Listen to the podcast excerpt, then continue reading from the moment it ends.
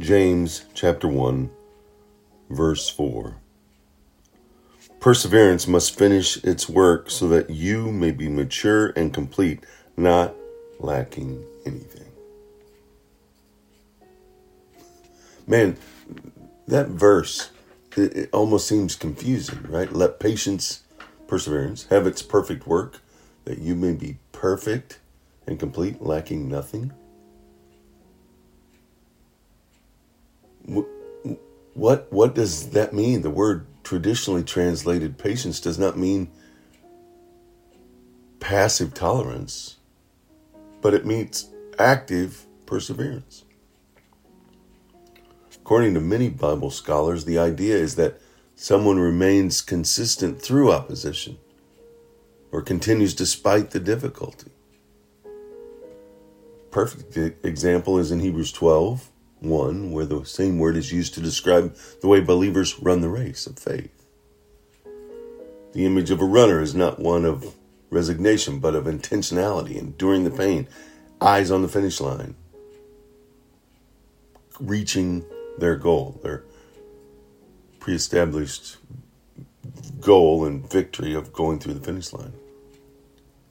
In the same way, as a believer, we persevere through trials. We grow in endurance and, inter- and determination. So, what does it mean to let patience have its perfect work? Faithful endurance has an end goal perfection, completeness, wholeness. Endurance makes us spiritually mature.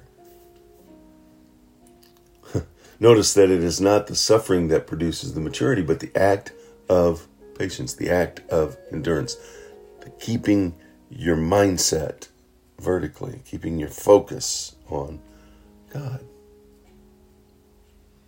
We, as followers of Christ, are commanded to let patience have its perfect work, which shows that our response matters Consistency in life, even in the face of trials, is what produces Christian maturity, not just the suffering.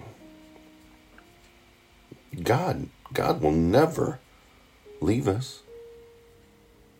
He will stay close and help us grow through those struggles and through those difficulties. God wants to make us mature and complete, not to keep us from all pain. So instead of complaining about our struggles, yours and mine, we should see them as opportunities for growth. That's our response. Thank God for promising to be with you in all times. Ask Him. Ask Him to help you solve your problems, to give you the strength to endure them. Then be patient. Remain steadfast. Have a wonderful, God filled day, even in the trials and struggles and difficulties. Keeping your goal of the runner, as the runner keeps the goal of the finish line, you as a believer keep the goal of following Christ. Remain vertical and let the horizontal become blurred instead of focusing on that and the vertical gets lost. Have a day in which you can rejoice in knowing God is with you. He did it. Let's do it.